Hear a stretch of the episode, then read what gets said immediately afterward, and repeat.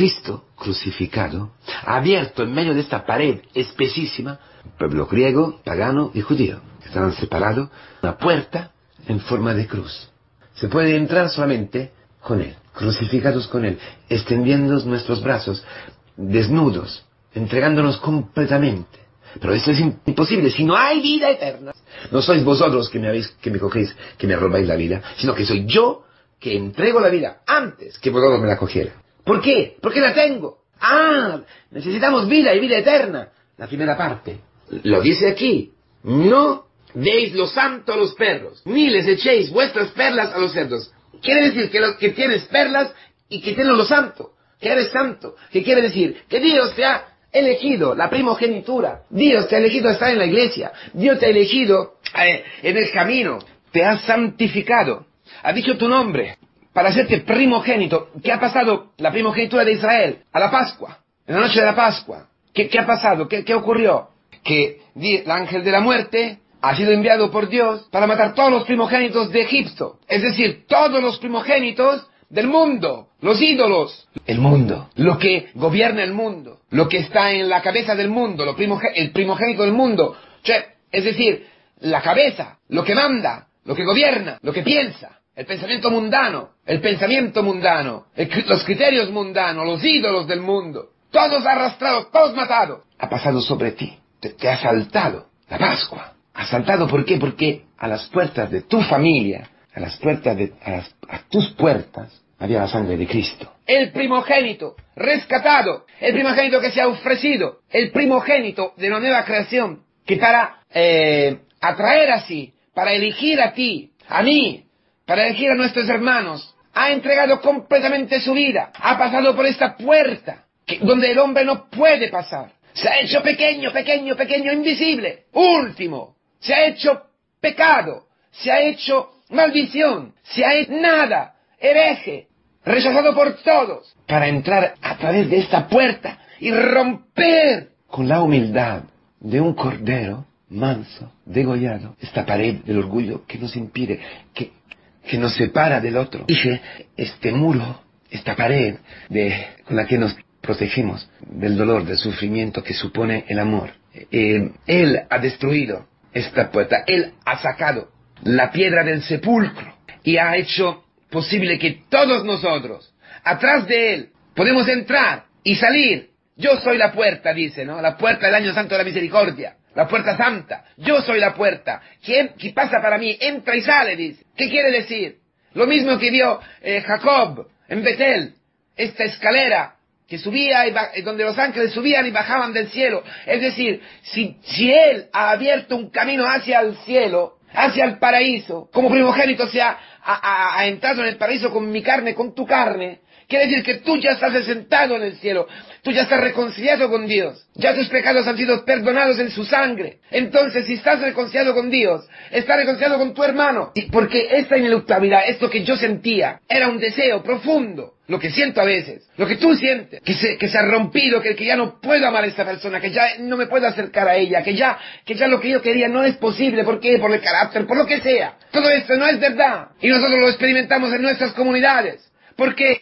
Porque ya no existe barrera entre Dios y tú, entre Dios y nosotros. Padre nuestro, papá, Abba. Ya tenemos otra vez la vida que hemos perdido, despreciado por el pecado. Ya hemos vuelto a casa como el hijo pródigo. Ya Cristo ha abierto el camino y la puerta. Este camino angosto de la cruz que lo ha llevado al Calvario. Ha caído. Lo tenemos todos presente, ¿no? Imagínate la pasión de Cristo. Imagínate la película de Mel Gibson. Eso es para que tú pudiera volver al Padre, para que ya se destruya todo lo que impide una relación incorrupta, una relación auténtica, libre, de amor, para que tú puedas hacer al otro lo que deseas que el otro te haga a ti, sin pensar si el otro te lo hará o no te lo hará. Tú puedas amarle, perdonarle, tener paciencia, cargar con sus pecados, amarlo, porque Cristo te ama así, no ha esperado que tú le hagas algo, no ha esperado tu amor, no ha esperado tu atención, no ha esperado tu cariño, no ha esperado tu paciencia, no ha esperado nada, solo en la cruz. Ni los íntimos, todos lo hayan traicionados, pero propio por eso, Exactamente por eso ha podido destruir esta pared, pero ha destruido una puerta que tú y yo estamos llamados a percorrer, a atravesar todos los días, humillándonos. Y como es difícil humillarnos, entonces la enfermedad, la precariedad económica, los problemas,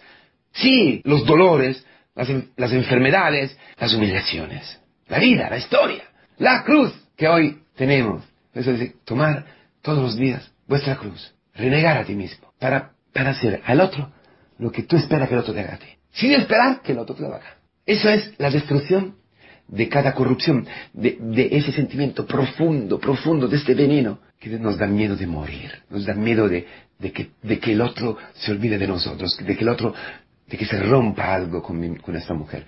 Se ha roto, no importa, Cristo reconstruye todo. Agua, no, el agua está transformada en vino. Ya Cristo hace odres nuevos, para vino nuevo, vestidos nuevos, el vestido del bautismo, para poder caminar en este camino angosto de todos los días. Entonces tú ya tienes otra mirada. Es todo porque tu primogenitura pueda crecer, pueda ser defendida. La puedes defender solamente en la cruz. La primogenitura de tu hija, tuya, la primogenitura tuya. Y esa primogenitura quiere decir virginidad, castidad, humildad, obediencia, pudor, modestia. Todo lo que nosotros no tenemos. Pero Cristo, que ha resucitado, nos da la vida nueva, nos da su vida, y dentro de esta vida está escrito todo eso: pureza, castidad, humildad, obediencia, escucha, modestia, castidad, respeto, paciencia, fe, sencillez.